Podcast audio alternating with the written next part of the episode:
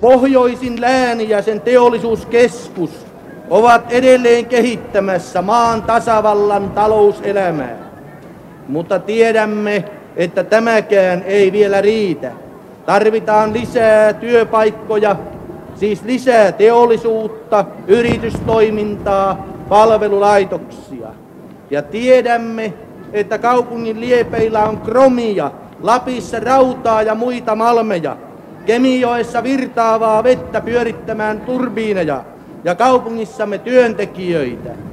Tämä seutu voi olla myös metalliteollisuuden sijoituspaikka, ei minään köyhäinapuna, vaan koko valtakunnan talouselämän merkittävänä osana.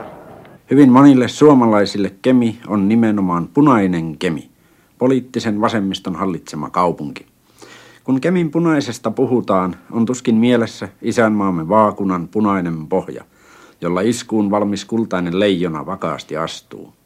Ei, Kemin punainen on punalipun punainen, se punainen, jolla työväki on lippunsa värjännyt. Kemi on siis punainen kaupunki. Sellaisten romanttisvoittoisten nimitysten kuin Pohjolan valkea kaupunki, sininen Saimaa, hopealinja, Suomen Ateena. Niiden rinnalla punainen Kemi on hyvin realistinen, monelle varoittava. Tulisi kuitenkin nähdä punaisen värin toinen puoli, elämä ja lämpö.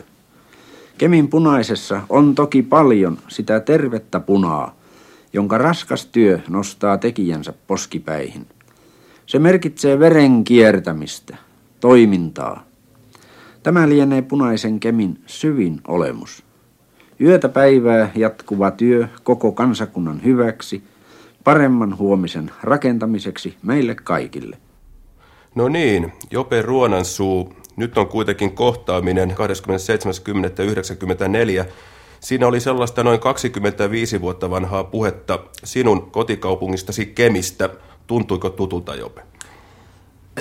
Ei tuntunut tutulta. Mä oon ollut viisivuotias silloin, kun tämä puhe on pidetty. Ja olisi kiva tietää, kuka tuossa puhuu. Siinä oli kuule kaupunginvaltuuston puheenjohtaja ja sen jälkeen maisteri Silvennoinen, mutta minä en tiedä, kuka Kemissä on ollut kaupunginvaltuuston puheenjohtaja. Silloin luultavasti joku kommunisti. Mitä no, luulet? Melko, melko sen varmasti joo, mutta tota...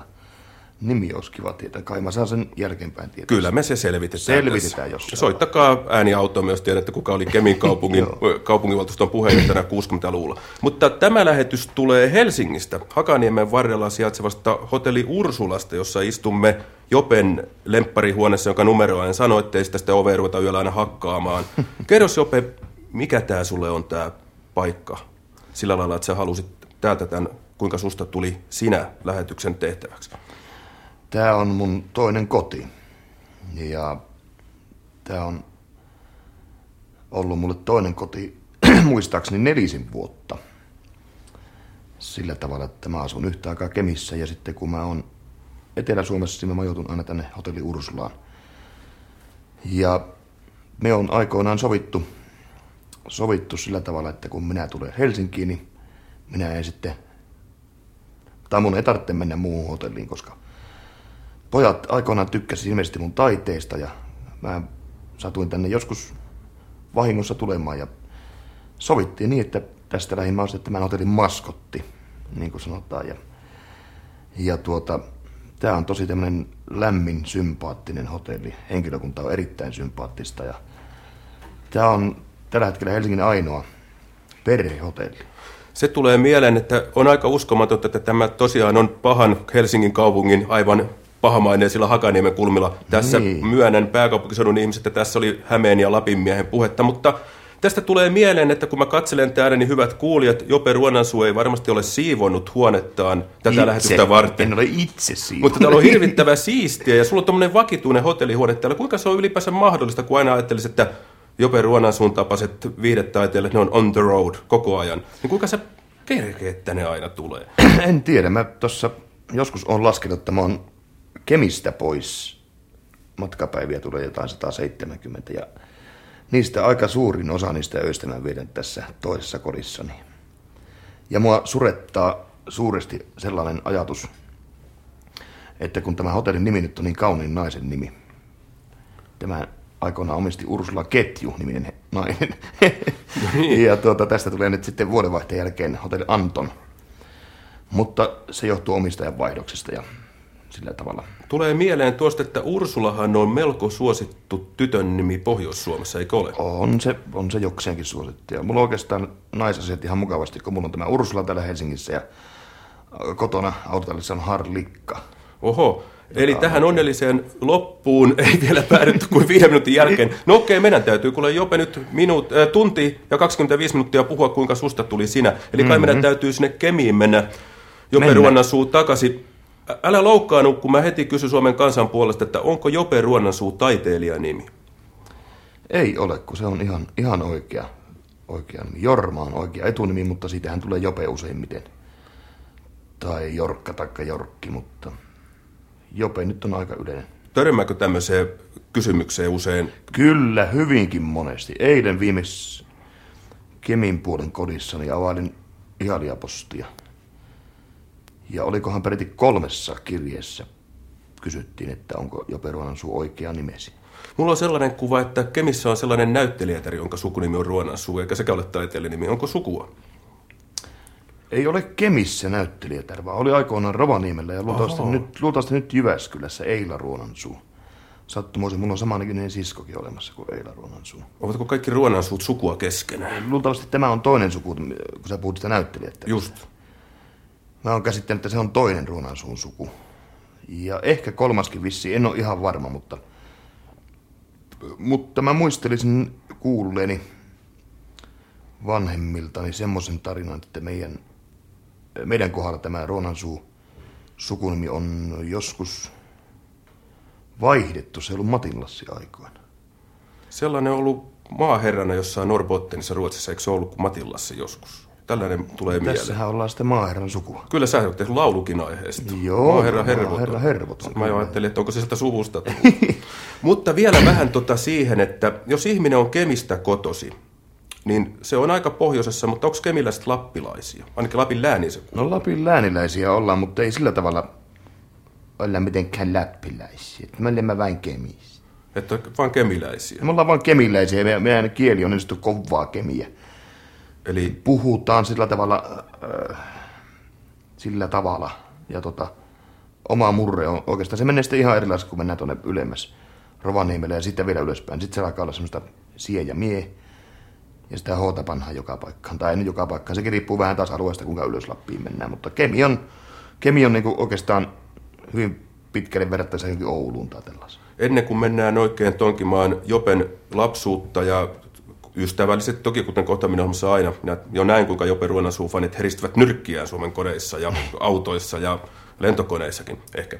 Niin tuota, eilen Ilta-lehti-niminen sanomalehti, joka ilmestyy täällä pääkaupunkiseudulla, kirjoitti, että Kemissä on kaksi kuuluisaa, tai Kemistä, Kemissä ja Kemistä on kaksi kuuluisaa ihmistä. Sinä, Jope Ruonansuu ja Jukka Ikäläinen, tuleeko mm. muita mieleen? No Heidi Kyrö on tällä hetkellä tämä meidän sangen ihastuttava laulajattaremme. Niin heti nähtiin, että oli taas urheilutoimittaja tekemä juttu, kun oli naiskauneus puuttu niin, kokonaan. Niin, kokonaan joo pois. Niin meidän täytyy joo, sanoa viiden maailman ystäville, että Jukka Ikäläinen valmentaa nykyään Suomen jalkapallomaajoukkuetta. Kyllä joo, Jupe on mun hyvä kaverikin. Olette sitten oikein lapsuuden kavereita? Ei olla lapsuuden, me ollaan eri puolilta kaupunkia luultavastikin. Mä oon niin eteläpuolelta Kemiä ja Jupe on luultavasti jostain pohjoispuolta.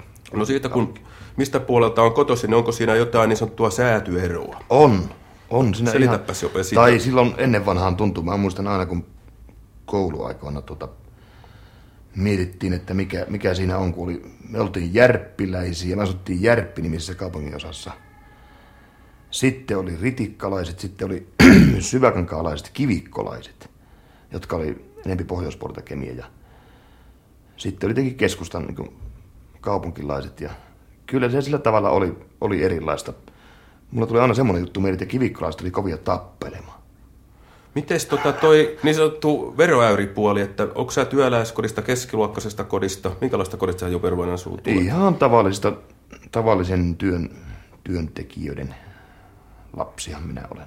Niin kuin tuosta lähetyksen alussa asti mukana olleet kuulivat, niin siinä oli melko luokkatietoista puhetta. Kemissä on paljon teollisuutta ja paljon kommunisteja. Mm. Oletko sinä, Jope, kommunistikodista? En. Sinä olet sitten sosiaalidemokraattisesta kodista. Tämän jälkeen me puppaan politiikkaa. Minä olen hyvästä perheestä. No niin, onko sinulla sisaruksia? Mulla on sisaruksia Meitä on seitsemän lasta ja mä oon toiseksi nuori. Oho, no siinä on sitten oppinut kaikenlaista. Siinä joutuu oppimaan vanhemmilta veljiltä ja siskoilta kaikenlaisia. Milloin konnuuksia ja milloin tuota hyviäkin asioita. Sä oot syntynyt sillä joskus vuonna kuusikymmentäneljä. Eli huhtikuun mitä? viidestoista päivä. Huhtikuun viidestoista sä oot, ootko sä kala? Oinas, oinas. Ei kun huhtikuun viidestoista, joo, nyt mä menin vähän mokaksi. Kun mä rupesin ajattelemaan, kuulin sen helmikuun ja sen huhtikuun. Niin. Mites tota noin, mitkä on ensimmäisiä asioita, mitä sä muistat tästä tämänkertaisesta maapallolla käynnistäsi? Uskomattomalta, kun se tuntuukin, niin tuota, satun muistamaan semmoisen, kun mun pikkuveli syntyi. Mä olin itse kaksivuotias. Voiko muistaa? Voi muistaa. Mä muistan ihan selkeästi sen, kun pikkuveli tuotiin kotiin ja meillä oli siellä Järpin kodissa oli ala- ja yläsänky. Ja aina muistan, kun äiti toi sen pienen käärön sinne ja sitä kaikki naapurit kävi ihastelemassa. Se on varmaan harvinaista, että kaksi, kaksivuotiaasta lähtee. Tai en mä tiedä. Voi olla joillakin, voi olla jotakin traumaattisia kokemuksia, että ne muistaa sen kaksivuotiaasta asti. Ja ei tuo psykologia... Ei tuo on... mitenkään traumaattinen, että pikkuveli syntyy. No ei, en tietysti, mutta tuo psykologian opinnot sen verran vähälle, että voisi ajatella, että tuo ehkä saattaisi muistaa, niin kuin mustasukkainen kissa, että nyt tuli joku toinen siihen. Voi olla muuten siitäkin, joo. Ehkä mä oon ollut siihen asti se poika vaan tietenkin siinä. Ja... Joo, joo. Se miten... muuten voikin hyvin olla selitys siihen, että mä muistan sen. Että silittely vähän väheni. Jos niin. Ei ratkaisevasti, niin kuitenkin sillä, että... Joutui itse vaihtaa vaippansa tämmöistä, tämmöistä hommaa. Kyllä. No minkälaista väkeä nämä oli sitten nämä sun vanhemmat sisarukset? Että minkälaisella aikavälillä Ruonansuun toista haaraa on Suomeen Kemissä viljelty tehty? Ja... Sitten on äh, mun pikkuveljen, tai jälkeen tietenkin minä, ja sitten on, sitten on Ulla, sitten on Eila, Sakke tai Sakari, miten vaan, Jukka ja Hilkka. Ja tasaisin väliajoin synnytty sieltä jostain viisikymmentäluvulta aina kuusikymmentäluvun puolen väliin. Sieltä joo. No mitä sitten tulee mieleen, mitkä on seuraavia tuommoisia mielikuvia, kun nyt pikkuveliä syntymä jo kaksivuotiaana? Se voi olla tottakin, asiantuntijat jo kiistelee siitä. Mm-hmm. Mutta tuota, mitä muistat ulkopuolelta kodin, että jotain tapahtumaa? Mennään heti vaikka maailmanhistoriaan ja tullaan sitten takaisin vähän Kemiin päin, mutta mitä muistat tuollaista Apollo-kävely, tuleeko, muistatko sitä? En, en, en, en muista, en muista semmoisia. Mitä asioita sä vahtailit pikkukakarana? Mä olin enempi semmoinen omissa oloissa värkkää ja tykkäsin, tykkäsin tuota värkätä kaiken näköisiä. Ensimmäisiä, ensimmäisiä muistoja oli semmoinen, kun mä hakkasin liiterin portaaseen nauloja. Ihan yltiöpäisesti. Että useita kappaleita? Ihan varmaan satoja kappaleita, kunnes... Isä ei oikein digannut sitä hommaa, se hakee semmoisen lankun, mihin saa sitten naulata, mutta se ei ollutkaan enää niin hauskaa. Niin, siinä on jotain vähän tehnyt makua. Niin, se oli vähän. Olitko sä kova piirtelee seiniä tai tuollain sahaamaan sängystä paloja pois ja tuollaista kokeellista kasvamista? Oletko sä purkanut radiovastaanottimen tai... Kyllä mä tällaisia... niitä, joo, radiot oli mun tuota lempialue ja herätyskellot. Mikä siinä oli? Niin kun, muistatko sitä fiilistä vielä, että mitä sä aiot Jope siinä takaa? Että oliko se vaan hieno saada palasiksi vai oliko se pitkä, ei, pitkä ei. prosessi? Särkiminen ei ollut tarkoitus, vaan tuota, mä monta kertaa ihan pikkupoikana, en nyt ikään muista, että minkä ikäisenä, mutta onnistuin korjaamaankin jopa tommoisen ison putkiradion. Mä en tiedä, mitä mä mukaan. Käytin niitä putkia irti ja vähän liikuttelin, se herätti taas soimaan. Mä muistan aina, kun isä ja äiti ihmetteli sitä, että miten tuo poika mukaan tommoista pystyy korjaamaan, mutta eihän se nyt ole ihan tuuria, kun mä niitä putkia vähän räpläsin siellä ja... Ja herätyskellonkin taasin korjata. Joskus isä varmaan muistaa sen vieläkin hyvin tarkkaan, kun naureskeli sitä naapurin, naapurin miehille. Vahingossa korjasi herätyskelloa. No niin, te... sitten tongimme hieman Pula-ahon postilaatikkoa. Tällä erässä kirjassa tiedustellaan Pula-ahon tarkkaa ikää. Mikä on teidän ikänne? Mitä te siihen sanotte? Mä sanon siihen, että purren nenäs. Mitä? Kuule, saanko mä antaa sulle yhten neuvon? Älä sä kysele niin paljon. Siitä saa kato ruumiillisen vian. Että mitä? Noniin, kato nyt taas. Kun sä sanoit, että mitä, niin sulla taas polvet notkaa. Kato, mä meinaan vaan, että sun kroppas on mennyt jo ihan kysymysmerkin näköisesti. Polvet koukussa ja kaula niin mutkalla, että sun tarvitsee raflassa pyytää omaa pöytää, että sun parta ei koko ajan nyt toisten välissä. Ne rupee kuule, pian paneen sua lusikalla. Mutta minä kysyn vaan, että mitä se tarkoittaa, että purren nenässä? Eihän sellaista voi tehdä. No yritä edes. Sanoppas jätkä suoraan, oot sä edes koskaan yrittänyt. No en ole. No niin, siinä se nähtiin. Kato, ihmisen erottaa linnusta just se, että ihminen lannistuu pienistäkin vastoinkäymisistä. Kato, niinkin lähellä, kun sunkin nenäs sentäs on tota kyselyaukkoa, niin, niin sä et edes yritä survoa nenää sinne. Se on, kato, vaan luonteen heikkoutta. Joo, mutta ei sulla mitään järkiä. Just niin.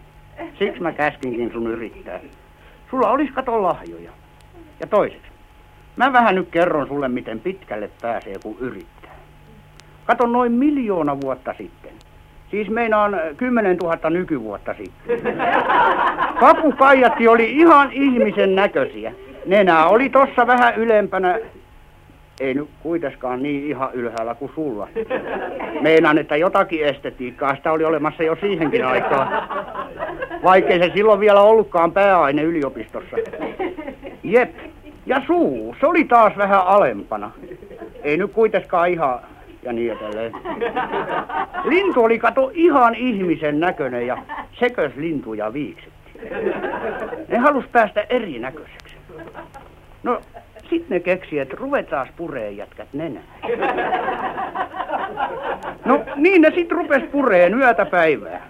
Vuorotyönä, juu no. Et aina kun yksi lepäs, niin toinen puri. Niin, et aina oli joku nenä työn alla. Se nenän puru oli, kato, aluksi aika vaikeeta, mutta sitten kun siihen tottui, niin rupesi jo ihan lisää kaipaa. Mä meinaan, että nenä loppui just, kun siitä rupesi oikein tykkäämään. Ja niin siinä sitten kävi, että linnut ei enää pure nenää ollenkaan. Nenäs puree nyt jo nenällä. Ja...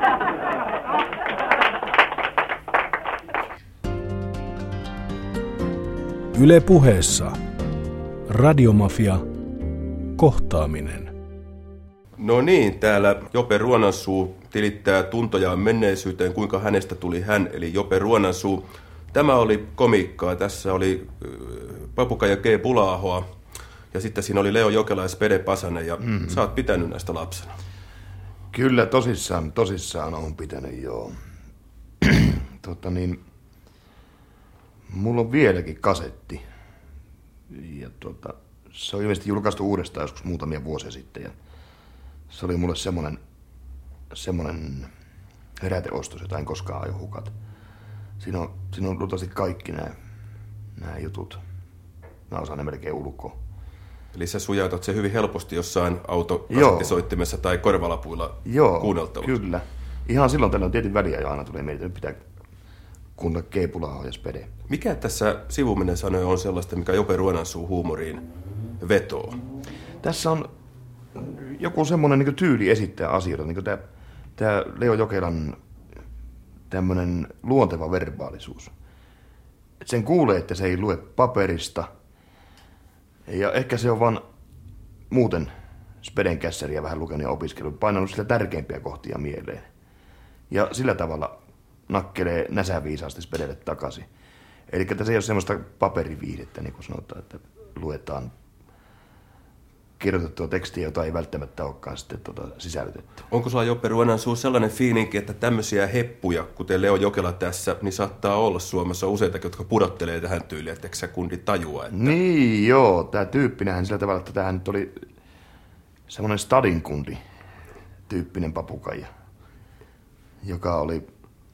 Aika hieno tämmöinen kombinaatio, kun ajatellaan papukaijaa, joka puhuu tykkää slangia ja nakkaa sille. Ja, ja on hirveän terävä ja näsäviisä. Se semmoisia tyyppejä varmaan on ollut siihen aikaan olemassa. Ja tietystihän se on Spedeltä ollut oivallus, kun hän on löytänyt aikoinaan Leo Jokelan siihen esittämään sitä juttua. Mitäs tota, Jope, muistat, kun olit lapsi, niin mit- mitä sä muistat asioita, joilla sä rupesit naureskelemaan? Mitkä oli sun mielestä hassuja juttuja? Vaikka tuollaista viihdettä, niin mitkä oli silloin, kun sä rupesit tajuamaan, että tuota tulee radiosta tota kamaa, toi naurattaa mua. Tuossa T V:ssä jotain. Joo, T V:ssä. Mä kattelin niitä mustavalkoisia Spede-show-ohjelmia silloin, silloin joskus aikoina. Oliko se kuusikymmentälukua, seitsemänkymmentälukua? En mä osaa oikein luokitella, mikä siellä niin nauratti, mutta tietenkin ne hassut ilmeet ja... ja mä en tiedä, ymmärsinkö mä välttämättä tämmöistä verbaalista huumoria siihen aikaan vielä, että eiköhän silloin aikana ole normaali lapsen huumorintaju. Vielä silloin. Nyt se on kierroutunut jo moneen kertaan. Joo, ammatin puolesta. Ammatinkin puolesta moneen kertaan, mutta tota, se, että ne oli hauskoja, hauskoja juttuja ja sillä siisti oikeastaan. No mitäs muuta sä pentuna siellä Kemissä teit ennen Kepulaahoa paljastui, että olit ahkera korjaamaan herätyskelloja, radioita, tekninen ihme, myös käsityöläisperua, mm. vasaroit, nauloja. Mutta mitä sä tuolla tykkäsit lapsena leikkiä ja minkälaisia kavereita sulla oli ja mitä te siellä Kemissä teitte ja tärkeä kysymys, minkälaisessa talossa asuitte? Asuttiin semmosessa, minkähän kokoinen tuo nyt olisi ollut se lapsuuden kotitalo, en mä osaa mitään neliömääriä sanoa, joku seitsemän kahdeksan neljä, olisiko, olisiko niinkään paljon. Puutalo. Puutalo Kupparin kujalla. Se Kupparin kuja sai nimensä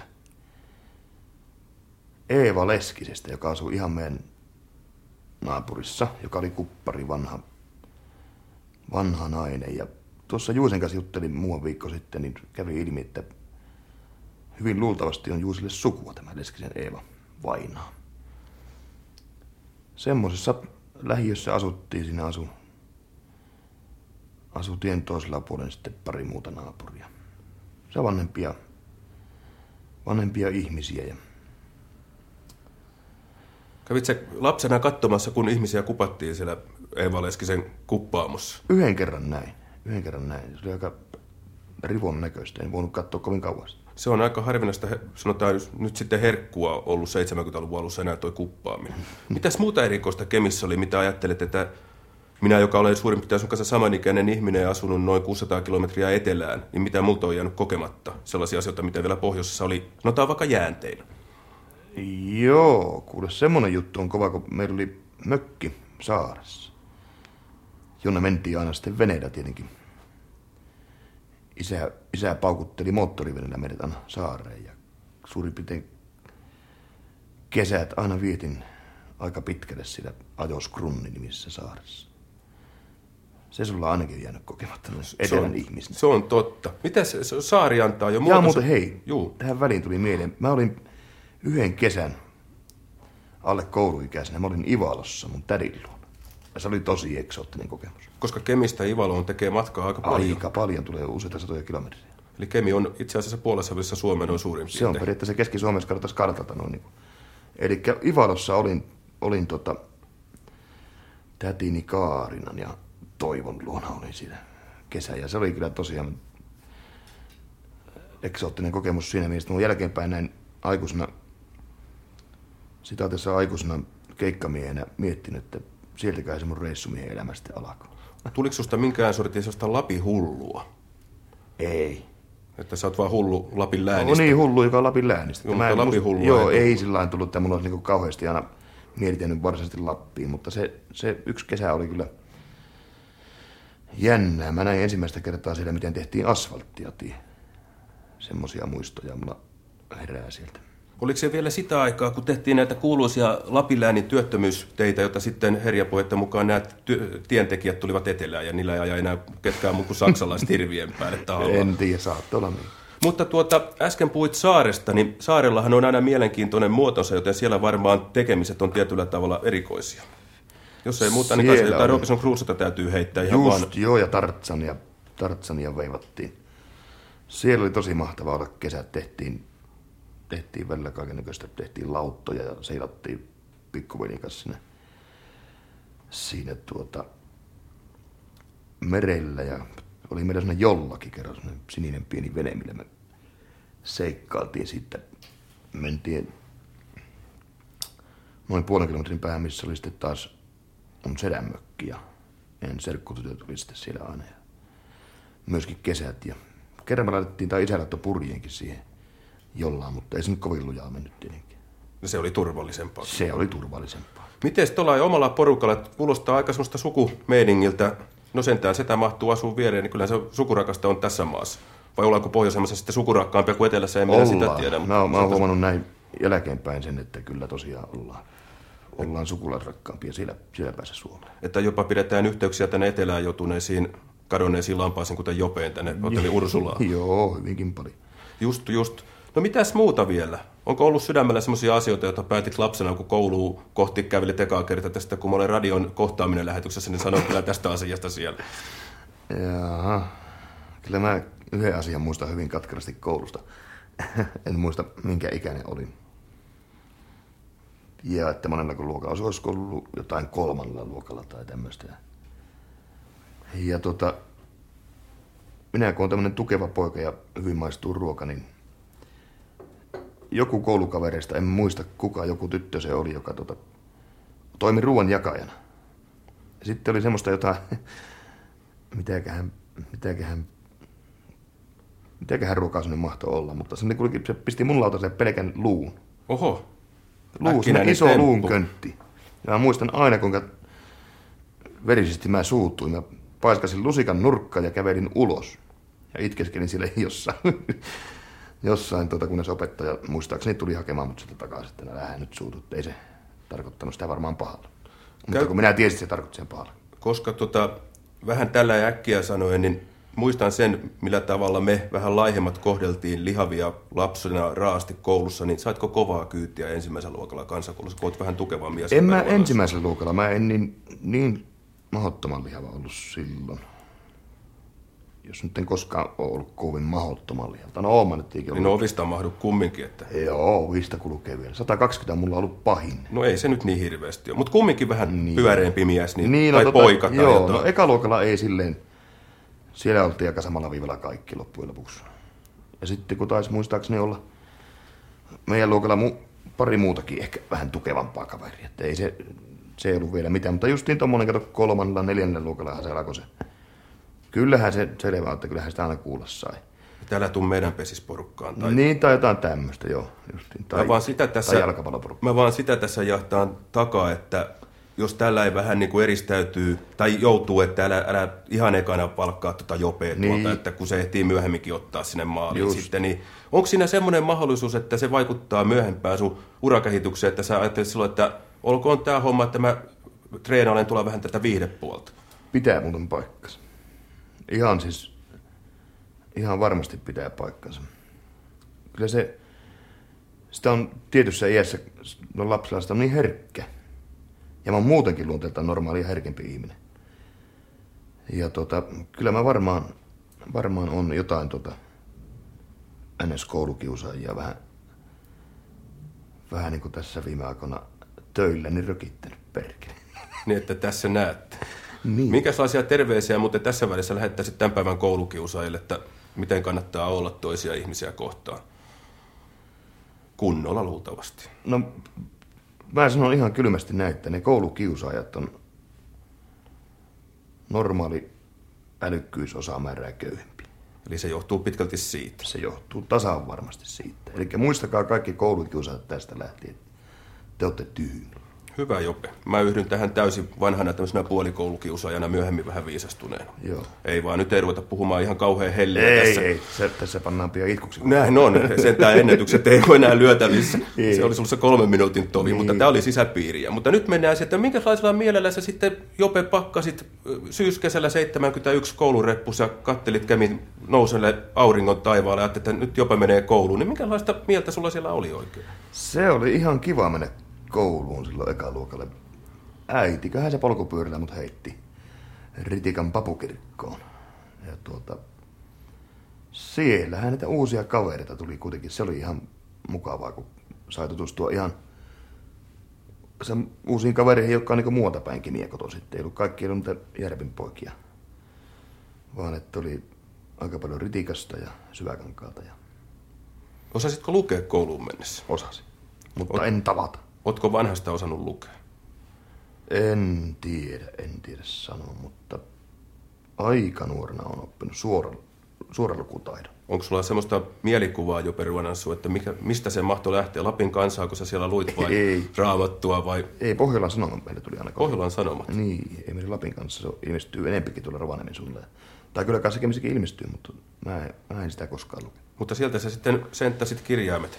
Joo, semmosista lehdistä kai varmaan ja akuankoista. Ja kun vanhemmat säädettiinkin luki akuankkaan. Mutta se oli koulussa sitten hankalaa, kun jos on tavata. Niin. Se on se yksi vaihe, kun pitäisi osata tavata ja oppia lukea. Jos sitä osaa... ei nykyään muuten ole sitä tavaamista enää. Koulussa. Se kuulostaa hyvin joudolta se nykyään lasten yleensäkin kouluikä. Joo, ne jotenkin sillain muuten. Ne sanoo tööt, rööt, niin. Ja sitten tulee se sana. Näin se ainakin mä sen on. Joo. On se vähän muuttunut siitä. On. Mitäs, mistä aineesta sä tykkäsit? Jos nyt otetaan tuonne vaikka tuommoinen kansakoulu, peruskoulun ala-aste, niin mikä se oli semmoista, mistä Jope Ruonansuu silmin nähden, tai ainakin oman sielunsa silmin, näki itsensä nautti? Mikä oli kivaa? No, näin, näin tuota jälkeenpäinkin asiaa ajateltuna niin kuulostaa helposti uskottavalta se, että mä tykkäsin äidinkielestä. Äidinkielestä? Mulla oli kaikki parhaat numerot, tuli aina. Jopa ammattikoulussa oli kasi tai ysi oli. Olitko tässä perinteisessä kieliopissa hyvä? Tiesit genetiivit ja verbit ja kyllä, muut pienet. Aika hyvä olin niissä. Taivutukset meni ja... Joo. No ainekirjoittajana. Olitko hyvä? Jonkunlainen. En mikään virtuoosi. Luokassa oli paljon parempiakin, mutta semmoinen keskinkertainen ehkä. No sitten kun oli toi kulttuuri, eli äidinkieli hallussa, niin minkälaisia urheilusankareita löytyykö? Mä muistan silloin, kun mä olin lapsi, niin kaksi joukkoita putosi jalkapallon mestaruuserasta, Kuopion Elo ja Kemin Into. Mm-hmm. Sä et täydä muistaa, kun Into putosi, mutta puhetta oli varmaan asiasta. Ei, ei, mä en ole koskaan ollut urheilusta sillä lailla kiinnostunut. En, en sitten oikeastaan pättikään. Että saavat juosta ja pelata sun puolesta ihan joo, rauhassa. Se on taas mun vanhimman veljen himolaji. Mitäs hän harrastaa? No kaukalopalloa hän nyt harrastaa lähinnä, mutta kuitenkin tämä urheilutieteenä on melko mestari. Mutta Jopella on sitten tullut nämä urheilijakontaktit vasta tällä showbisneksen kautta. Joo, eli nämä urheiluselostajat on ruvennut äänensä puolesta kiinnostamaan kyllä. Just, just. Pitää paikkaa. Sulla on osittain samaa yleisöä. No on varmasti, joo. Sanotaan, että suuri kansa Suomesta on molempien yleisö. Yle Puheessa. Radiomafia. Kohtaaminen. Tulee sellainen muisto mieleen, mieleenkin jopa, kun Juise oli joskus Kemissä keikalla. Öö, tuolla Kemin urheilutalolla joskus seitsemänkymmentäyhdeksän olisi ollut tai jotain tämmöistä. Ja meillä oli siihen aikaan jo oma bändi sitten kuitenkin poikien kanssa ja mentiin katsomaan. Tietenkin Juisen keikkaa, kun oltiin suuria ihailijoita. Ja siellä oli hirvittävän paljon ihmisiä tietenkin, ja me oltiin siinä ihan lavan etureunassa poikien kanssa katsomassa, kun Juise ja bändi astui lauteille. Ja rupesi sinne veteleen biisejänsä, ja sitten jossain välissä Juise sitten kysyi yleisöltä, että no, mitä te haluatte kuulla? Ja kun Juisen levyllä oli semmoinen biisi, härski nimi kuin Panomies. Ja minähän huusin Juisen, että no laula se Panomies. Juise, että mitä? Ja oikein kuului. Ja se pukkasi mikrofonin sitä lavata näin mun suuhun eteen siihen. Ja sitten mä kuulutin kuuluvasti siihen mikrofonin, että laula se Panomies. Niin Juise, että älä nyt poka rupea nimittelemään. Tämmöinen tuli vaan. Eli siis, oliko tää Jope Ruonansuu sun ensimmäinen mikrofonin puhuminen julkisessa huvitilaisuudessa? Saattoi muuta hyvinkin. Aika hyvissä merkeissä lähti liikkeelle. Joo. No toi oli Juise sillä seitsemänkymmentäviisi, kun toi oli... Joo, tämän, niin tämä levyhän on ilmestynyt jo silloin. Oliko, iskikö Juise sun tajuntaan, kun sinä vasaralla naulaa? Kyllä, puhuu? Kyllä, ihan se. Ensimmäinen kerta, kun kuulin, kuulin ja näin televisiossa Juise... Tuota, lauloi tämmöistä kappaletta kuin Einolassa jyrää. Se oli kuvattu vielä studiosta, missä Juise oli luultavasti levyttämässä sitä biisiä. Ja se oli semmoinen laihan kälpäkkä pojankloppi, nuori, nuori kloppi, joka laulaskeli pitkän takatukkansa kanssa siinä ja voimakkaan ei silmälaseen. Se oli jotakin vaikuttavaa heti siinä vaiheessa. Ja muistan, kun sitä isovelinin kanssa naurettiin siinä, että mikähän mies tää nyt. Mutta oliko siinä vähän Jope Ruonansuu semmoista viestiä, että nyt alkaa rokissa muutoksen aika, että nyt sitä oli. Voi ruveta tekemään vähän ihmisenkin näköiset ihmiset, ettei tarvitse olla aina niin rokin tähden näköinen. Aivan, se oli kyllä joo. Jos, jos sitä nyt ei sillä hetkellä niin oivaltanut, mutta näin jälkeenpäin sen tajua kyllä, että nimenomaan siitä oli kysymys. No Juisella oli varmasti sanat, mitkä teki suurta vaikutusta. Onhan toi musiikkikin tuossa äsken, kun kuuli pitkästä aikaa aikamoista maailmanmusiikin jutketta niin siellä. Mutta niin sanat ilmeisesti. Sä olisit näin tietysti ulkoa, kun sä mukana siinä lauloit äsken. Aivan totta, ja Ju- Juisehan tuota, pidettiin heti, ja pidetään, ja pidettiin heti alusta lähtien semmosena tosi ovelana tekstinikkarina, joka niinku ihastutti niillä riimeillään ja älykkyydellään, joka ihastuttaa vieläkin tietenkin. Tuosta pieni aikahyppy taaksepäin. Sulla on paljon, Jope Ruonansuu, vanhempia sisaruksia. Oliko teillä lev- levysoiti himassa? Kyllä meillä oli semmoinen levysoitinkin, semmoinen oikein iso radio, semmoinen kauhea mööpeli, mistä avattiin kansi päältä ja sieltä kuunneltiin sitten kaiken näköistä musiikkia. Mä vaan näytän, että minkälaista musiikkia sun sisarukset oli voinut hankkia, mitä sinkkuja tai L P:tä sä olisit kuullut ihan nössinä tai vähän no, vanhempana. Niitä ei hirveästi hankittu niitä levyjä, mutta kun meillä oli sinne Kela-nauhuri. Yksi mun veljistä osti semmoisen Kela-nauhuri ja sieltä niitä oli niitä keloja, niitä oli hirveä kasat ja sitä kuulentiin sitten päivän hittejä. Ja radiosta, sitten sitä isosta radiosta äänitettiin mikrofonilla suoraan sitä kaiuttimesta sinne nauhalle. Se on vakavaa hommaa muuten. Se oli, kato, kaikkien piti olla hiljaa. Mä muistan vielä, kun meillä oli koira, Tessu, joka aina haukkui just silloin, kun nauhoitettiin. Niin, ja sitten nämä kiusalliset naapurinpojat, jotka soitti sitä ovikelloa, vaikka ne etänyt siellä on nauhoitus. Meillä ei ole ovikelloa koskaan. Niin, koska teillä on niin paljon nauhoitusta. Niin. Mutta jos teillä, on, jos teillä on kahdeksan ihmistä asumassa, niin eikö se ole vaikea nauhoittaa tällä mikrofoni tähän radion kovaäänisen eteentekniikan? Kyllä se joo, mutta eiköhän yleensä ajoitettu, ajoitettu semmoisen ajankohtaan, että koira oli ulkona. Koira oli ulkona ja, ja tuota, muut oli jossain muualla ja sitten hiljaisessa rauhallisessa huoneessa pyrittiin suorittamaan tämä tärkeä nauhoitus. Oletko koskaan Jope Ruonansuu käynyt jossain, missä sä oot kuullut diskossa vaikka Pilesien Lady Madonna ja sanot, että missä koira on? Että tässä on koira haukunta tässä kappaleella. Melkein voisi. Joo, tosiaan, mutta Lady Madonna oli yksi, yksi suosikkibiisistä kanssa siihen aikaan. Eli kir- kir- kirkan esittämänä. Ahaa, eli sulla on noin sanat meinannut jotain. Joo, ja sitten, sitten se muutenkin, muutenkin tuo Suomi, suomirokki ja suomalainen musiikki yleensäkin on aina vähän rakkaampaa kuin tämä ulkolainen. No rupesitko sä itse sitten, kun tuli tää Juisa ja muuta, se oli semmoinen kaksitoista kolmetoista, niin hankitko sä levysoittimia vai oliko kasettihommaa? No, oli kasettihommaa, äsken, joo. No mitäs muuta kuin Juise, vai oliko Juise? Ja sitten pitkä matka tyhjää ja sitten muut, vai oliko siinä muita ohessa? Oli, oli, oli tietenkin Sleeperit oli suuri, suuri ihastus ja suuri vaikuttaja. Äsken kerroit, että menit huuttaa, että toivokaa, tai toivoit, että soittaa Juise sen panomiesi. Taisit olla pikkasen rivo jo lapsena Jope Ruonansuu, vai oliko se silloin nimenomaan rivo, nythän sä et ole rivo enää. Niin, ehkä mä olin silloin rivo, mutta nyt, nyt mä oon muuten vaan aikuistunut.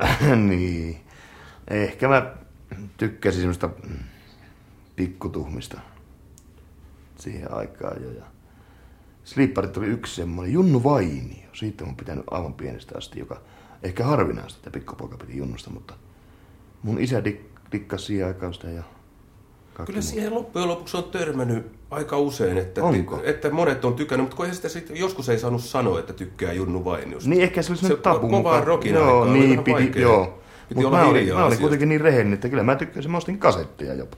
No mitä ne sanoi sitten toiset sen ajan kolmetoista vuotta, jotka väänsi hurrikaanisia, kun Jope Ruonansuu, huolimatta siitä, että kuuntelee Juisea ja Sleepereitä, niin jotain Junnu Vainota vääntää. Eikö ne sanonut, että eihän toi olekaan populaarikulttuuri? Kyllä ne sanoi ja moittivat mua siitä, mutta en mä voinut sillä mitään, kun mä tykkäsin. Jopa M A. Nummisesta tykkäsin. Niin no siitä oli sentään introssa jonkinlaista juttua, niin, mutta tosta nyt ei ole missään tuosta Junnu Vainiosta. Justiis. Mutta tuota noin. Niin, sä pikku tuhmista jutusta tykkäsit ja tollasesta. Oliko sä pikkuvanha lapsi?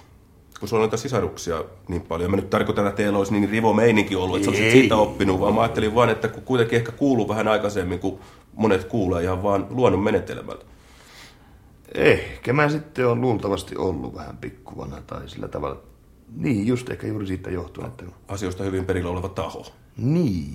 Mites tota tommonen rööki ja renkku, viina, viina ja tupakkihomma, niin missä vaiheessa tuli kuvaan ja millä tavalla? Että koska otit ekat hönöt, niin kuin sanotaan. No eka ja menikö hönöt pieleen? En mä tiedä, menikö se nyt pieleen, mutta kyllä mä hönössä olin, kun mä join lasillisen pöytäviinaa. Oho. Jota mä sain tota, mun siskolta. Ja lasillinen pöytäviina? Lasillinen pöytäviina. Mikä sikäiselle pikkuveikalle sitä annetaan tuollaisia vähän yli ravintola-annoksen? En muista, sanoisin. en muista tarkkaan minkä ikäinen olisi ollut jotain. Toisella kympillä tietysti, mutta en muista, oliko yksitoista vai kaksitoista vai mitä oli. Oho, aika nuorena. Tästä ei lapset saa ottaa tästä Jopesta kyllä ei, esimerkkiä. Ei, ei.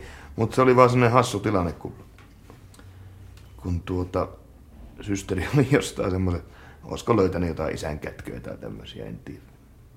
Että mistä olisi tullut? Niin, isällä saattoi joskus olla ehkä liiterissä puupinon takana semmoinen pieni halohakku, piristysruiske siellä. Tämmöinen talkootyyppinen. Niin, olisiko, olisiko käynyt niin, että tuota, Eila sisko olisi löytänyt semmoisen. Se halusi tietenkin vähän sitten, että pikkuveli on juonnossa mukana, jos kärähdetään. Niin, yhteisvastuullista. Olisiko ollut vähän semmoinen yhteisvastuullinen meininki. Ja tietenkin mä olin kauhean innoissani itsekin, että joo, nythän mä vedän tuon lasin tuosta pöykkyä ja lähden sitten katselemaan, että mitä tapahtuu. No, nä, muistatko mitään? Kyllä mä muistan, kun mä ei siinä mennyt varmaan kymmenen viisitoista minuuttia, kun mä okselin siellä tienlaidassa ja hirveän paha olo. Eikä siinä kauan mennyt, kun selvisin sitten. Ja tuli pieni tauko siihen ryyppäämiseen. Kyllä taisi tulla, joo. Ei, ei haluttanut maistella. Yle Puheessa Radiomafia kohtaaminen. Joo, pulla maistuu hyvälle täällä. Ursulassa syödään Jope Ruonansuun kanssa vähän pikkupullia, juodaan kahvia ja muistellaan Jope mm. Ruonansuun menneisyyttä. Tai oikeastaan muistella, koska en minä ole Jope aikaisemmin tavannut. Minä kyselen häneltä teidän puolestanne kuulijat, kuinka hänestä tuli hän. Ja nyt ollaan siinä vaiheessa, että Jope lopetti laihdutuskuurin ja rupesi syömään pullaa. Ei vaan nyt ollaan siinä vaiheessa, että Sleepy Sleepersien kuka mitä hä, joka loppujen lopussa vaikuttaa melko nerokkaalta yksinkertaiselta Boogie Woogie kappaleelta. Oliko näin Jope vuonna seitsemänkymmentäviisi, kun kuulit tänne ekan kerran? Kyllä oli, erittäin nerokas. nerokas. Nerokkaasti rakennettu, yksinkertainen, kerralla mieleen jäävä rockeroli-biisi ja pojat oli aikaansa edellä silloin, Sakke ja Mato ja kumppanit. Niin myöhemminhän tästä sitten tuli sellainen, sellainen bändi, joka tekee keikkansa lähinnä Pudarimejan kuoron kanssa. Niin on, ja ootko muuten koskaan ajatellut Jope Ruonansuu, jos olisit tähän aikaan, kun tämä single tuli, mennyt Kemissä aatteellisesti puhtaalle ihmiselle sanoi, että toikin bändi vielä on Puna-armeijan kanssa Senaatin torilla keikalla, niin mikälainen olisi ollut vastaanotto? Poika on sanonut varmaan selkää. Tuliko muuten usein turpaan siellä? Oliko rankka nuoruus Kemin kujilla, kaduilla ja ostoskeskuksilla? Mä en no. saanut turpaan vissiin, vissiin kertaakaan. No, olitko pistämässä? En. Kaksi kertaa on joutunut puolustamaan itteeni. Muistaakseni en ole saanut turpaan siellä. Ei. Jos onkin jotakin ihan pikkusena poikikas nahisteltu, että on vähän ehkä huulihaljena, mutta sitäkään nyt en muista mitenkään varmasti. Minkälaista nuoruuden viettoa tuommoisessa seitsemänkymmentäluvun, kahdeksankymmentäluvun taitteen Kemissä, missä porukassa Jope Ruonansuu sä olit? Olitteko sitten siinä kuuluisassa autoletkassa, joka ajaa sitä Kemiä ympäri muovikasit korissa? Niin olitte sitten tässä P-ralliporukassa? No oltiin kyllä sitä rallia. Sitä rallia tuli ajeltua tietysti. Mä olin paljon itsekin kuskina. Mulla ei välttämättä heti sillä ollut oma auto, kun mä sain kortin, mutta naapurit, kaverittin kanssa. Oliko sä suosittu kuski, kun sulla oli hyvät jutut? Heititkö sä hyvää läppää? Jokin Kyllä mä hyvää läppää heitin, mutta useimmiten silloin, kun en ollut kuskina, vaan olin takapenkillä jonkun vinettopullon kanssa. Sielläkö sä oot ensimmäiset niin sanotusti S T T:n uutisessa lukenut? Kyllä. Poliittiset imitaatios hoitaa. Pitää paikkansa. Rantalan Maukan kanssa ajeltiin Taunuksella. Tarevajärveä otit kiinni. Kyllä. Se oli, kyllä tyttöjä vihetti kauheasti siinä. Voiko se olla, että olisiko sittenkin kannattanut imitoida? Tuli nyt mieleen, kun mä kuulin Jope Ruonansuuta, että toi on vai onko pohjoinen eri kuin etelä tässä asiassa? Mitä luulet, Jope? En ei Tarvajärveä imitoimalla enää ole mitään. Ei sillä enää, sillä enää tee mitään. Mutta no mä ajattelin, että mä nyt olisin aloittanut reenaa. Niin. No tommosesta sitten mennään taas boogie-boogie-osastolle, niin kuuntelee tommosia Juuso Leskisiä ja Sleepereitä sen ikäisenä kun kuulee, eli sä oot ollut semmonen kymmenen ja viisitoista välillä. Tuliko semmonen, että perhana bändi pitää laittaa? Rummut ostaa, totta, keikolle joo. lähtee. Kato, kitarahan mä sain seitsemänvuotiaana, mutta tota, mua alkoi rummut kiinnostaa sitten jossain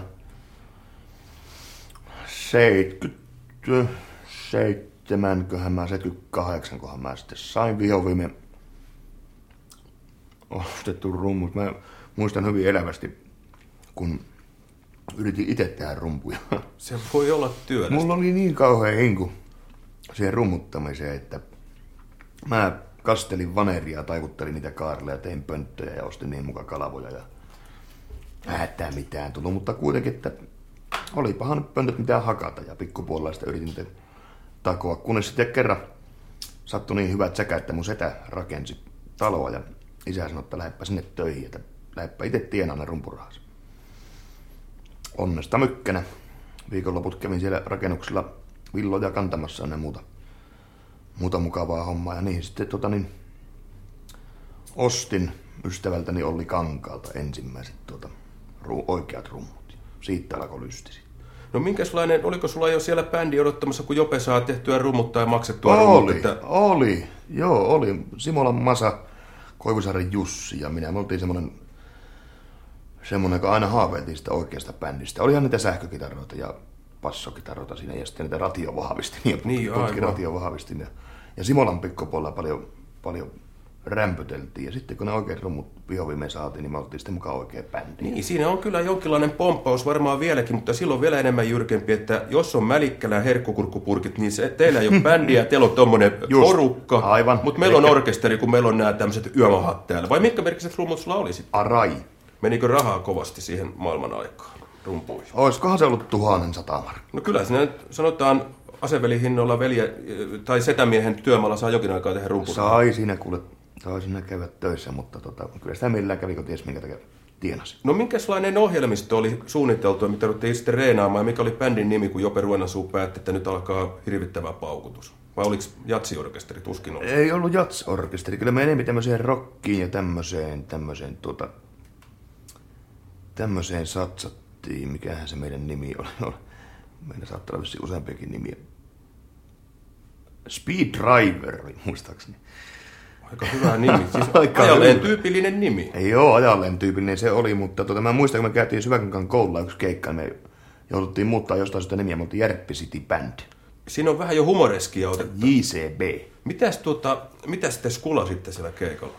Tuota, siinähän mentiin, mentiin tuota niin, elettiin vuotta seitsemänkymmentäyhdeksän ja tämmöstä, tämmöstä niin tuota...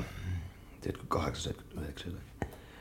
Mitäköhän niitä oli? Siinä oli, siinä oli varmaan just tätä sliippariosastoa ja perässä soitettuna ja juiseja. Ja, ja Simolan Masa taisi tehdä yhden omankin biisin, joka oli ihan mukava, mukava biisi. Semmoinen niin kuin, vähän rytmikkäämpi, joku tommoinen muistakin yritettiin tavoitella jotakin sambarytmiä siihen. No siinä oli, jos sä Jope olit sinä semmoinen rytmityöläinen, niin siinä oli sulla suuri osuus, jos sampaa saa. Joo, joo, mä olin hyvin tärkeä siinä, siinä biisissä ainakin. Entäs tota noin laulupuoli? Sitä laulettiin vähän porukalla. Mä en oikein rumpujen takaa hallinnut kyllä sitä lauluhommaa, että Jussi ja Masa se enempi niin hoiteli vielä silloin ne verbaaliset, vokaaliset osuudet, niin kuin sanotaan. Mulla on semmoinen kuva, että Kemi silloin joskus seitsemänkymmentäyhdeksän tuli jotenkin rockkartalle, kun esimerkiksi Hannu Tervaharju sieltä Kemistä mm-hmm. tuli Juisenpänni basistiksi. Terveisiä Hannulle, mukava Joo, mies. Joo, erittäin paljon terveisiä. Ja sitten se yhtyeen jätkät oli aika pitkälti kemiläisiä. Ja täytyy muuten muistaa semmoinen, että Juisenpännissä oli aika monta kemiläistä. Sitä Ai niin kuin tosiaan. Puntti. Ai niin joo. Valtosen puntti tietenkin. Ja Louerana Ilahaa.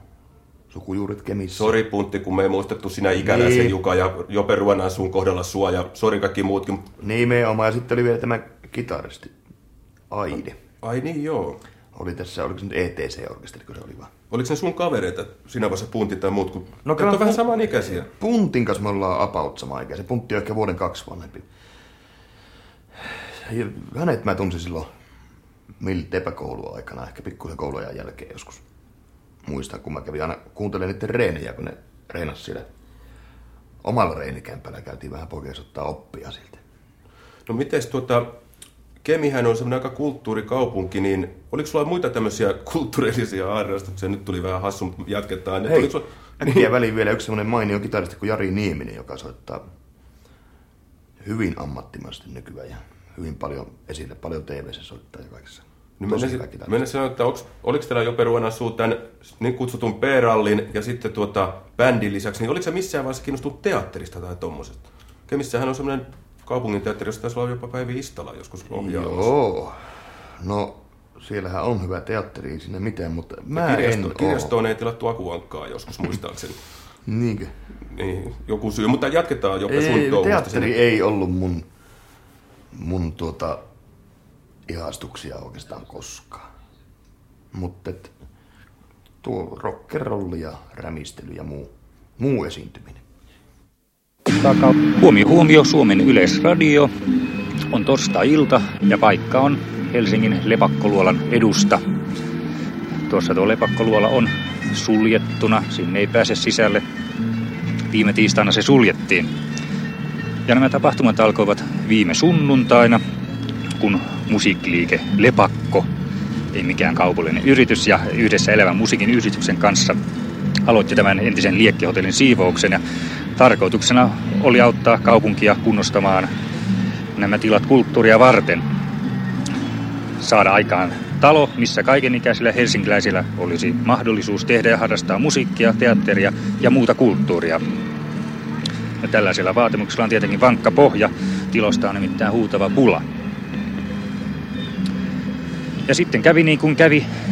Tiistaina Lepakkoluola suljettiin ja siivous keskeytettiin, mutta toiminta jatkuu nyt tässä Lepakkoluolan pihassa. Tänne on pystytetty telttoja ja ihmisikin on paikalla noin sata, sata kaksikymmentä kappaletta ja musiikki soi tällä hetkellä tuossa pihalla, soittaa Mayflower yhtye ja hienosti soittaakin. Se oli ajankuvaa seitsemänkymmentäluvun lopusta, tarkemmin vuodelta seitsemänkymmentäyhdeksän, jossa sen aikaisen Rockradion toimittaja, vai taisiko vielä Rockradiota silloin olla, no kuitenkin Suomen Yleisradion toimittaja Holle Holopainen selosti kuuluisaa Lepakon valtausta, joka on täällä tämän Kehä kolmosen sisäpuolella hyvin kuuluisa tapaus. Kuulin minäkin siitä aikanaan Tampereelle. Kuuluiko Kemiin mitään tästä tapausta, Jope Ruonansuu? Kyllä, kyllä, kyllä, tuo tiedettiin. Oliko siinä mitään sellaista vaikutusta, että katsottiin taloa sillä silmällä Kemissäkin, että perkele tonne vajaa jalvu pystyy. Niin. Tuliko tämmöistä teillä? Joo, jos sen ihan justiin... No, nyt mä taisin sipasta mikrofonia vai? No niinhän siinä kävi, niin, mutta voit niin jatkaa aivan rauhallisesti, koska mitään ei ole vielä lopullisesti menetetty. Joo. Nyt mä... minäkin potkasin pöytää sivun. Joo. Ei kun nyt mennään kuule elmuihin, hei. Eikä potkita tällä mikrofonia. Niin, nyt ollaan kunnolla. tota, joo. Kyllähän se siellä, siellä tuota, kaupunkilaisten äh, muusikoiden... sanotaan Kemin, Kemin kaupunkilaisten muusikoiden kesken. Varmaan kiehahteli jo mukavasti. Ja en tiedä milloin Kemi Elmu sitten, en muista milloin on perustettu, koska en, ole, en sillä tavalla niin, niin kuulunut siihen, kun mä olin kuitenkin maalaispoika. Eli sä vedit kuitenkin enempi siellä jenkkikärryn perässä Tarvajärvi-imitaatiota, kun soitit rock'n'rollia tai elmuilit. Niin. Että se rupesi menee kuitenkin vähän ohi tällainen estraadiviihteeseen suuntautuminen. Niin, jotenkin, jotenkin sillä.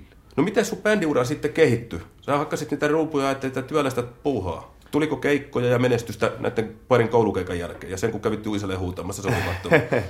Ei me oikein koskaan hirveästi keikkailtu. Me, me nyt tuota muutamia juttuja tehtiin. Jossakin tuota, isoveli oli järjestänyt joku pikkujoulut jonnekin ravintolaan. Joku kanta-asiakas pikkujoulut, jossa me käytiin sillä bändillä vähän. Me opeteltiin muutaman valssi jopa. Ja olisiko ollut periaatteessakin humppaakin. Ihan silleen se oltiin. Me oltiin, sen mä muistan aina, kun mä olin neljätoista. Ja mun bändikaverit oli toinen mua vuoden vanhempi, toinen kaksi vuotta vanhempi. Ne olisi saanut olla siellä tuota niin illalla pidempäänkin, yhdentoista jälkeen. Mutta kun mä olin niin nuori, niin meidän piti opettaa keikkaa tasaa yksitoista ja pillit pussiin ja kotiin. No miten siinä kun noin nuori rumpali, niin tuliko sieltä kritiikkiä bändin muiden jäsenten taholta, että hemputin Jope, kun saadaan keikka, niin sä ja työlainsäädäntö sotkee koko homma? Kyllä, mä muistan, kun puhut vähän naljaili sitten, että olisi ollut kiva jää tutkia ja katsoa, mitä se tapahtuu sen jälkeen. No miten tollainen Kemi, Kemin mies, niin miten toi tollainen käyminen Kemin ulkopuolella? Kävitkö rokkifestivaaleilla tai jotain juhannusrokkeja katsomassa sen nuikkana? Hyvin harvoin, hyvin harvoin, hyvin harvoin. Olisiko seitsemän, kuusi, seitsemäntoista-vuotiaana käynyt ehkä tuolla tuota, Posio-juhannuksessa, jossa muistaakseni esiintyi, esiintyi, esiintyi ainakin Tapani kanssa. No. Se nyt on. Ja joskus tuota Kemipäivillä, silloin mä olin muistaakseni yksitoista-vuotias, kun mä karkasin kotoa. Mä en ole saanut lähteä illakaupunkiin tietenkään. Mutta kun kaveri kyllä se katsoi, kun Kirka lauloi Kemin kaupungin talon edustalla. Ja Kirka Kadon, oli sun lemppareita? Oli, joo, kyllä Kirka oli silloin aina, aina kanssa semmoinen lempparityyppi. Oli huikeeta nähdä liveen Kirka. Se oli, se oli niinku uskomatonta, että miten tää on mahdollista. Että iski tämmönen elävä esitys, että tässä on jotain ihan eri hommaa kuin radiosta. Joo, se, se alkoi siinä vaiheessa jo niinku kiehtoon kauheasti. Kuinkahan hienoa se mahtaa Kirkan mielestä esiintyä tuolla, kun koko Kemi oli kasantunut kävelemällä sinne. Tuliko mieleen Jope, että jonain päivänä minä Jope Ruonansuu esiinnyin täällä Kemin kaupunkilaisille, eli teille? Eh, ehkä tuli mieleenkin, Saat, saattoi tulla mieleen. Tyyli, että ajattelin, että pitäisikö sitä opetella joku Ahti Karjalainen kyllä sen Tarvajärven lisäksi. Joo, joo. Mutta mites tota, ei sitten mitään sellaisia reissuja, Jope, ei provinssirokkia, kuusrokkia, ei. Liian hankalia pitkiä matkoja. No joo, ei kuusrokissa sitten, kun oli vähän isompi poika, niin sitten tuli tietenkin käytyä. Voi käydä jopa kuusrokissa yhdellä keikalla. Ne oli vähän julmat juhlat silloin seitsemänkymmentäluvun, kahdeksankymmentäluvun. Se oli kova kuri olevinaan siellä kuusrokissa. Jaa. Mä en tiedä, miten on jäänyt semmoinen mieleen. Ehkä siinä oli vain niin pitkä matka. Mutta jaa, siis niin, no tietysti. Se on niin suhteellista, mihinkä on mistäkin pitkä niin, matka. Niin, niin. No meiltähän joskus sata kilometriä alussa. No oliko teillä pitkä matka esimerkiksi Ruotsiin? Onko Haaparanta sulle tuttu paikka? On, hyvin, hyvin tuttu, joo. Siellähän tota,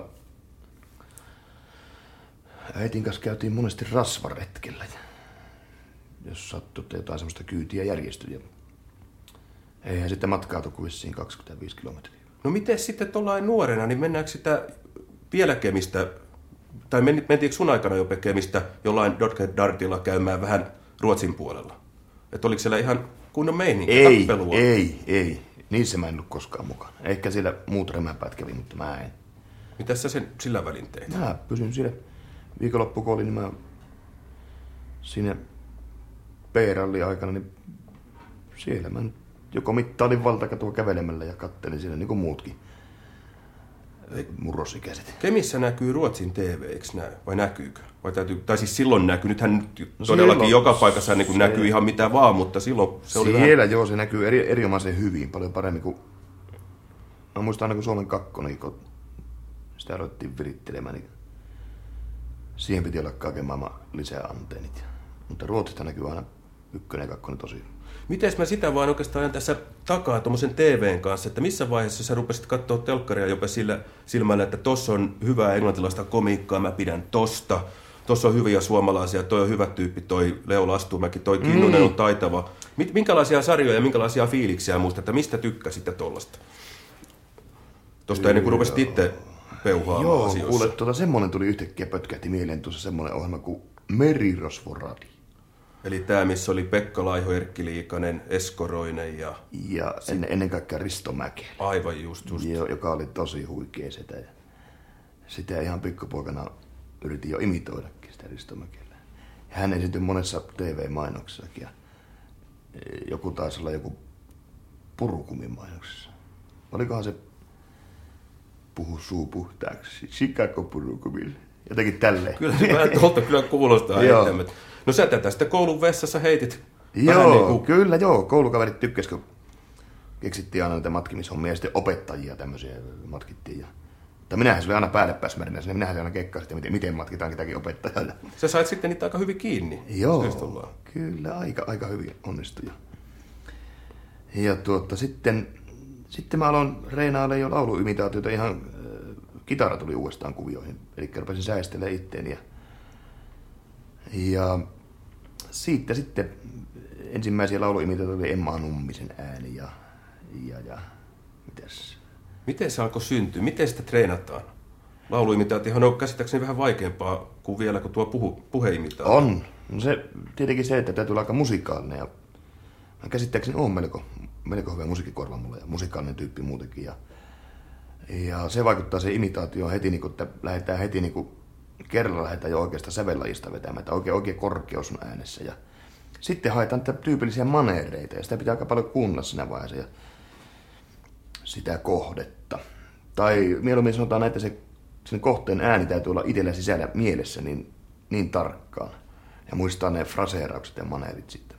Mikä oli semmoinen esimerkiksi M A. Nummisessa Jope Ruonansuu, mikä maneerissa sait ekana kiinni? No, mitä sä arvelet? Esitäpäs tästä pienpalo.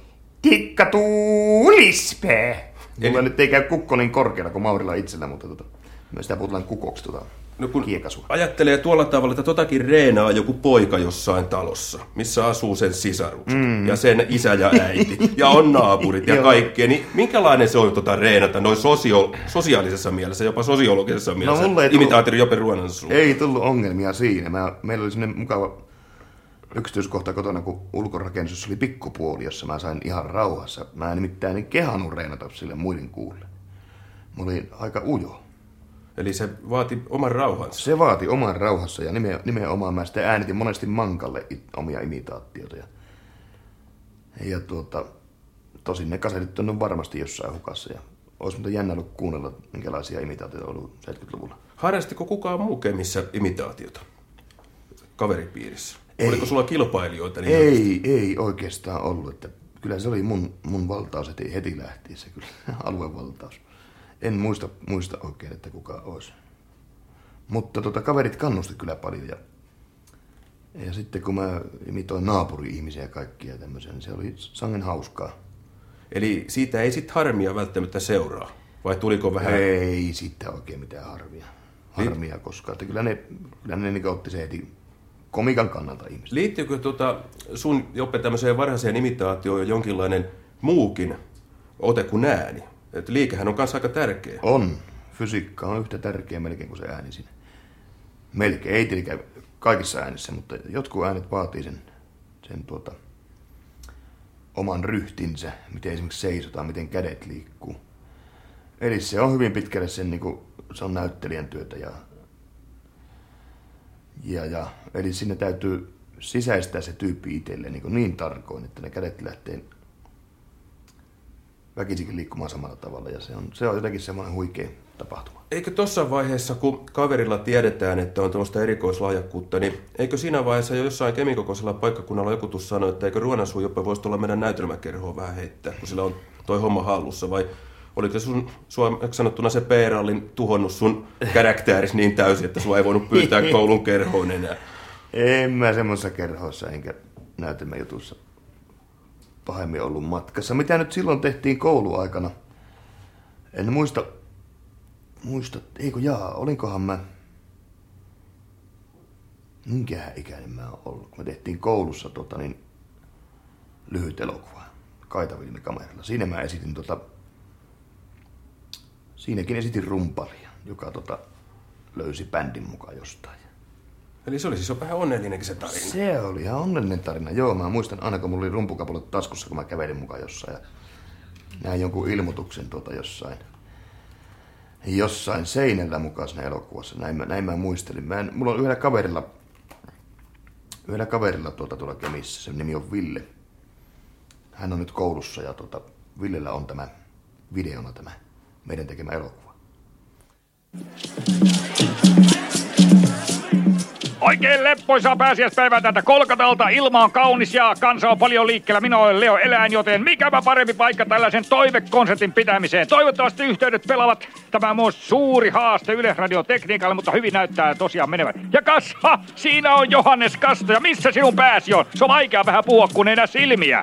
Täällä selän puolella kontissa. Terve, terve. Aha, no minä kierrän tälle selän puolelle. Hetkinen, minä kurkistan. Kurkista sinne konttiin. Se oli kuule ikävä tapaus, kun panivat pään tarjottimelle sinne konttiin. Ja täältä Kolkatalta jatkuu leppoisasti. Kolkatan uuden kiinalaisravintolan isäntä herra Vu. Kuinka bisnes pyörii? Tuossa ikkunassa lukee opetuslasten suosittelema etnokuppila. Se on kunnianosoitus. Juu, no joo. Ne osaavat ne veijarit syödä oikein puikollakin, ja ei ne niitä vinosilmiä niin paljon vihanneet. No se on hienoa. Kulttuuri saapunut kolkähtäri, niin kuin lauloi tämä Israelin yksi kuuluisimmista lauluntekijöistä Juiso Leo, mutta herra Vu, toivelevy! No se olisi tämä opetuslasten täällä yhdessä illanvietossa säveltämä kappale. Hey Lord, don't ask me questions. Olivatko kännissä? Iloisella päällä, iloisella päällä, meno päällä.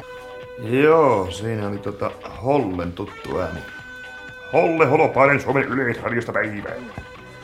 Mukava mies, mukava mies. Mä muistan aina, kun mulla tuli ensimmäinen levy, kahdeksankymmentäkahdeksan, ensimmäinen sinkku, ja me heti perään melkein L P:kin, joka me Hietasen Petron kanssa dusattiin tulla Emille silloin. Ja oli tosi mahtavaa kuulla oikeasta rockradiosta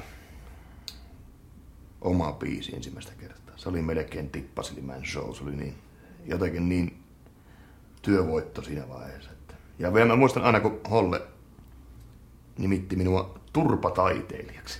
Se oli hyvä titteli, mä käytin sitä jonkun verran silloin hyväksenikin. Voiko siinä vaiheessa Jope Ruonansuu sanoa, että sulla oli jonkinlainen tavoite täyttynyt? Mikä se oli titteleissä asettanut? Oli, kyllä ensimmäinen levy oli ensimmäinen tommonen kunnon tavoite ja se oli kyllä mahtavaa juhlaa sitten. Kun sä olet kans radioihmisiä ja itse ollut ohjelmia ja muita ja paljon radiossa kuultu heppu monella eri tavalla, niin oliko sulla pentuna semmoista hoppia niin kuin useilla, että tehdään omia radio-ohjelmia, leikki-radio-ohjelmia kasetilla? Kyllä oli muuten. Niitä tehtiin naapurin poikien kanssa. Tommosia. En muista minkälaisia sketsejä me tehtiin, mutta jotain mukaan tehtiin. Mutta ihan oli tämmöistä niin sanottua makasiiniohjelmaa, että oli musiikkia, puhetta, kuulutusta ja sketsejä. Oli, oli, kyllä. Hetitkö sä silloin pääkuluttaja Fagerholmin äänellä jo sinne väliin jotain? Saattaa muuten olla jotain tämmöistä. No sitten se lähtee, se ura.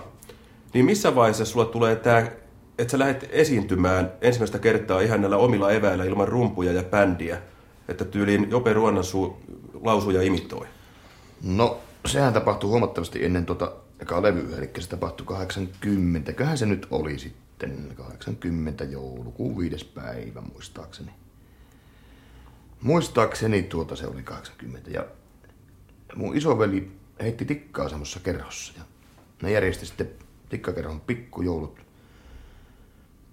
Kemissä semmoisen ravintolan kuin Reimari, jota nyt ei enää ole. Ja hän rupesi houkuttelemaan sitten mua sinne esiintymään ihan niin kuin mies- ja kitarapohjalta. Tänä iltana imitaattori Jorma Ruonansuu. No helekutti, ei kun sinne, ja mua jännitti niin peevelisti. Ja harjoittelin sitä kaksi viikkoa ennen sitä keikkaa. Harjoittelin kunnolla oikein niin kuin ohjelmiston rungon sillä tavalla, että mulla oli suurin piirtein paperilla se setti, että miten mä menen, että mistä aloitetaan, ketään matkitaan ja tän tämmöstä. Ja aina muistan, kun mä... Sitten tuli H-hetki, eli Jukka kävi kuuluttamassa, vanhempi veljeni kävi kuuluttamassa, että nyt, nyt hänen veli esiintyy täällä. Tuli hiiren hiljasta, joka tietenkin kato, lisäsi jännitystä sitten ihan mahdottomasti. Ja aina muistan, kun mä sitä mikrofonijohtoon raplasin ja pyöritin hermostuksena sinne ja aloin puhumaan, mutta sitten kun mä sain suuni auki, ja sitä juttua alkoi tulla sieltä, niin se jännitys hävisi. Ja jo ensimmäisellä keikalla mä opin nauttimaan siitä, miten ihmiset hörähtelee ja kuuntelee tarkkaan. Se, eli, oli, se oli upea tunti. Eli se lähti käyntiin? Se lähti käyntiin siitä saman tien. Onko prosessi vielä tänä päivänä noin viisitoista vuotta myöhemmin, tai melkein viisitoista vuotta myöhemmin jo Ruonansuu sama, että pientä jännitystä ennen keikkaa, sitten lähtee käyntiin nauru palkkaa, vai onko... Tietysti jonkinlaista muutosta tapahtuu, kun tekee satoja, jossa jopa tuhansia keikkoja, mm. mutta kummisketta. Onko samanlaista prosessia vielä, rakentamista? Jonkun verran on semmoista varauksellisuutta ennen keikkaa. Sitä haistelee niin sitä ilmapiiriä, että millä tässä nyt lähtisi liikkeelle. Sitä mä en kutsu enää jännittämiseksi, vaan se on jo sitä ammattityötä tietenkin sitten. Minkälainen muuten viisitoistavuotiaan Jope Ruonansuun veljensä hommaamalla tikkakerhokeikalla pikkujoulussa heittämä setti oli? Mitä, mistä se koostui? Mitä sä heitit siellä keikalla? No mä olin hyvin paljon kuunnellut Reijo Salmisen settejä ja Heikki Helakorven settejä olin kuunnellut. Ja aika pitkälle mä kloonasin tietenkin sieltä sen tyyli, että miten, miten mennään. Että, että tuota,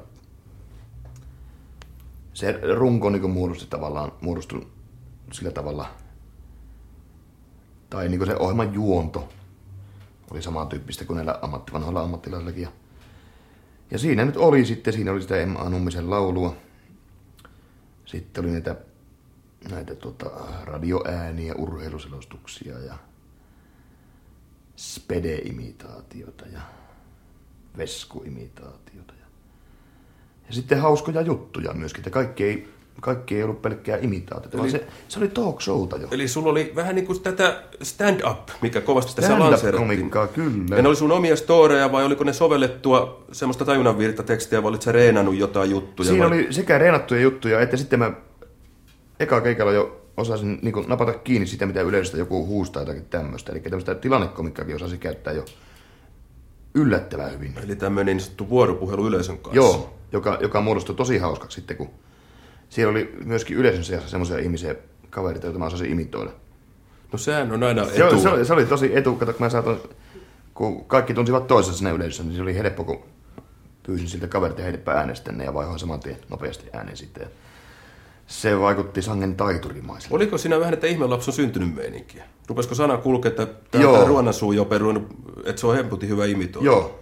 Se Mit? lähti hyvin nopeasti sitä liikkeelle, että seuraava keikka taas olla jo heti kahden viikon päässä. No miten se lähtee? Se lähti siellä Pohjois-Suomessa ensin. Joo, Kemissä ensin oli, oli mä muistan V R:n kerhotalo, olikohan Elmun pikkujoulu sitten just kanssa. Ja siellä heitin pitkät pätkät tuota ja sitten oli, sitten oli näitä tämmöisiä erilaisia muita pikkujouluja, taisi olla Isän työmaan pikkujoulujakin. Ja, ja, ja sitten tota...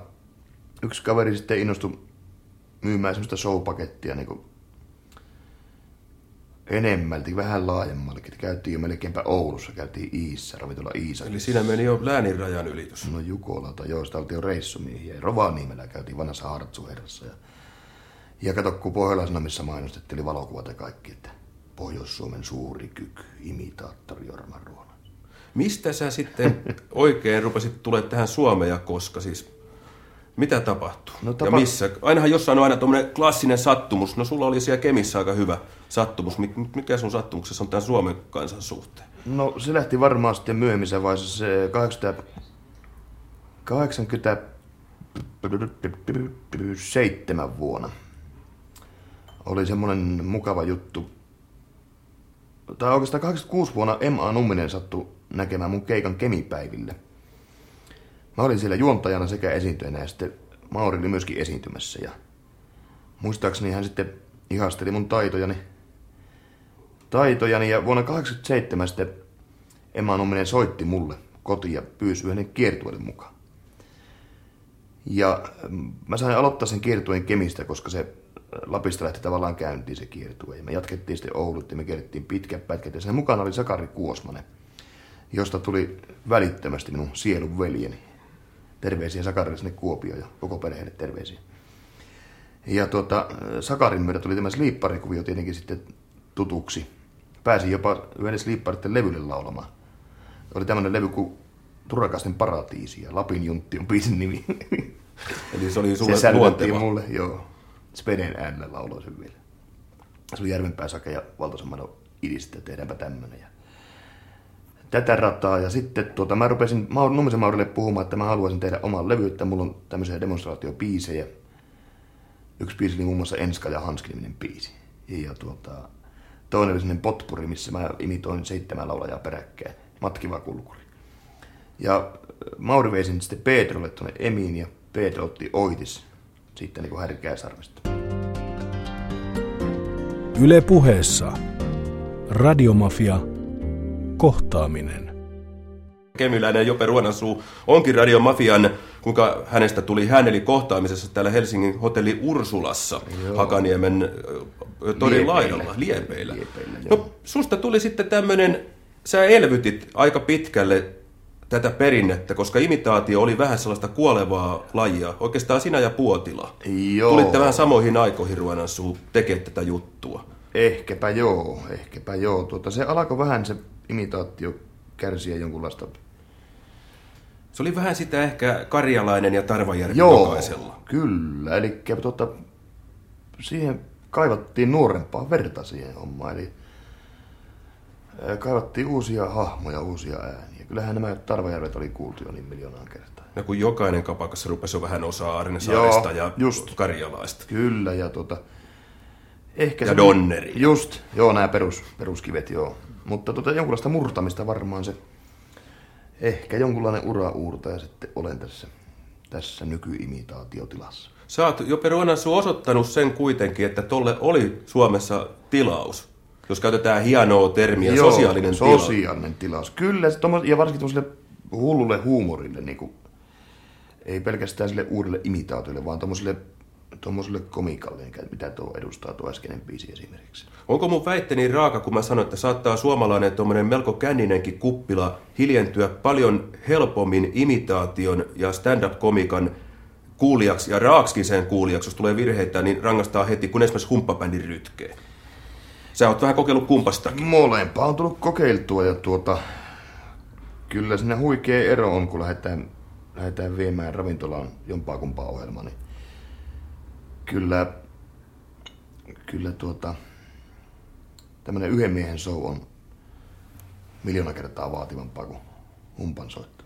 Minkälaista kiitosta sä saat? Ei puhuta tilistä. Minkälaista mm. kiitosta sä saat? Kohta puhutaan nimittäin tilistä, niin puhutaan vielä.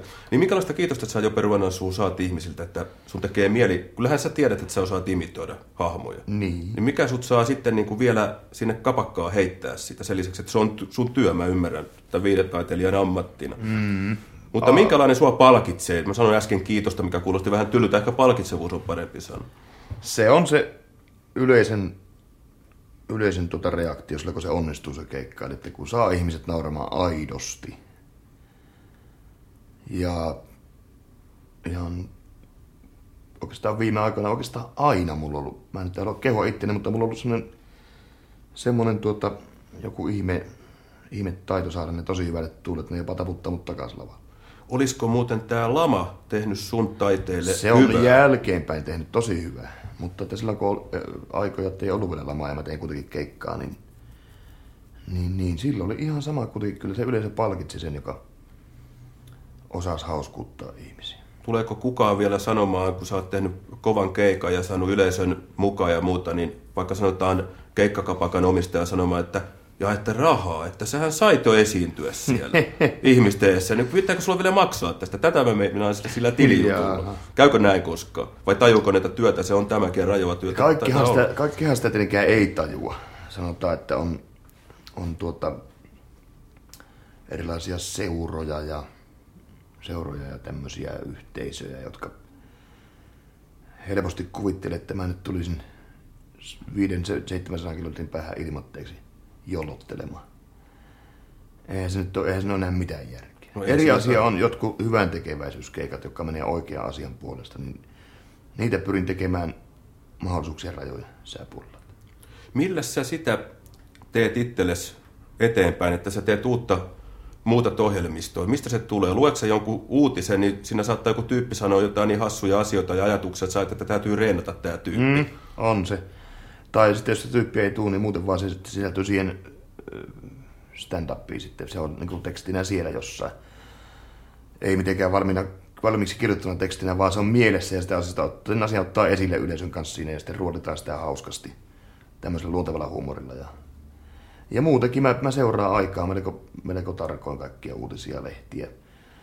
Ja sitten kun mä, mä kierrän niin paljon tätä Suomea, että tota, väkisinkin näkee ja kuulee kaikennäköistä epäkohtaa tai jotain muuta hassua. Toi on pirun vaikea nimittäin laitoi imitaatio. En tarkoita enää sitä äänenmuodostusta enkä muutakaan tyyliä, vaan sitä, että siinä voi jäädä asiavirheestä kiinni. Niin voi. Eli että tyyliä, että ei Jouko Turkka sano noin. Niin voi, mutta taas se... Amatööri-imitaatio usein kaatuu siihen, että ei ole, oikein, ei ole teksti. Aivan. Mites tää? Tästä täytyy reenata vaan. Joo, ja sitten kato, pitää olla vähän sen luonton, että se teksti tulee niinku luonnostaan. Täällä on vähän niin kuin syntynyt siihen vääränleukasuuteen. Ei se, mä en osaisi koskaan varmaan tehdä silleen, että joku muu kirjoittaisi mulle valmiita tekstejä, että esitepä näitä keikalla. Ei, ei se tunnu luontevalta. Mulle tulee hirveät määrät kotiin kirjeitä, kasetteja, missä on koko ajan ideoita. Ja niitä ihmiset tuolla kapakoissa ja tuolla kokeilutöissä, niin junissa ja lentokoneissa, niitä ideantarjoajia on. Mutta niitä pitäisi ymmärtää se, että nämä on, nämä on mun omia juttuja. Että päästä, omasta päästä. Omasta päästä haluan kehittää nämä, eikä en halua loukata ketään idiksen tarjoajia, mutta, mutta se, että pitäisi nyt jo tajuta, että mä teen itse nämä ja mä revin omasta elämästäni nämä. Eli sille tielle ei voi lähteä, että rupeisi tuolta, että joo joo ja ja, ja että tosta mä teenkin jutu. Että... Niin, niin, jos vaikka ystävällisyyttä tai kohtelustaan tekisi, niin ei, ei, ei, ei, kun ei välttämättä toimi. Eli sulla on se, semmoinen luonne ja kunnianhimo, että sulla täytyy olla oma tekemä. Joo, siis... mä, mä oon aika kunnianhimoinen kyllä siinä. Täytyy olla uniikki, jopa jääräpäinen. Kyllä. Täytyy olla niin sanottua uniikkia tavaraa, ettei joku tuu sanomaan, tai sä luit tuon hymystä kanssa. Niin, niin. Itsipalstalta. Niin, just. Mitä se on sellaisia imitaatioita, joita sä et suostu tekemään, vaikka uhattais, sano, sanottaisi, että Haaparantaa joudut muuttamaan, jos et tee. Joku hahmo. Niin, jotain, tai semmoinen asia, tai hahmo, tai joku, mitä sä et suostu. Mikä ei käy. Sä nyt oot pilkannut kaikki tämän maan residentit tässä, ja niin, niin. Jos näin sanotaan pilkannut, ja kulttuuri-ihmisiä. Tai läpi. Niin, käynyt läpi. Kulttuuri-ihmisiä ja poppareita ja mm. autokouluopettajia ja laulajia ja mitä nyt tulee mieleen takalaaja. Onko mitään sellaista, että ei lähe oikein? Että jos sellainen, ei tää käy imitaatioksi. No, riippuu vähän syistä. On, on olemassa semmoisia syitä, että, että tota, jotkut... Näin näis julkikset tulee pyytää, että imitoimu. Tapahtuuko tämmöistä? Tapahtuu. Tämä tämmöinen maa.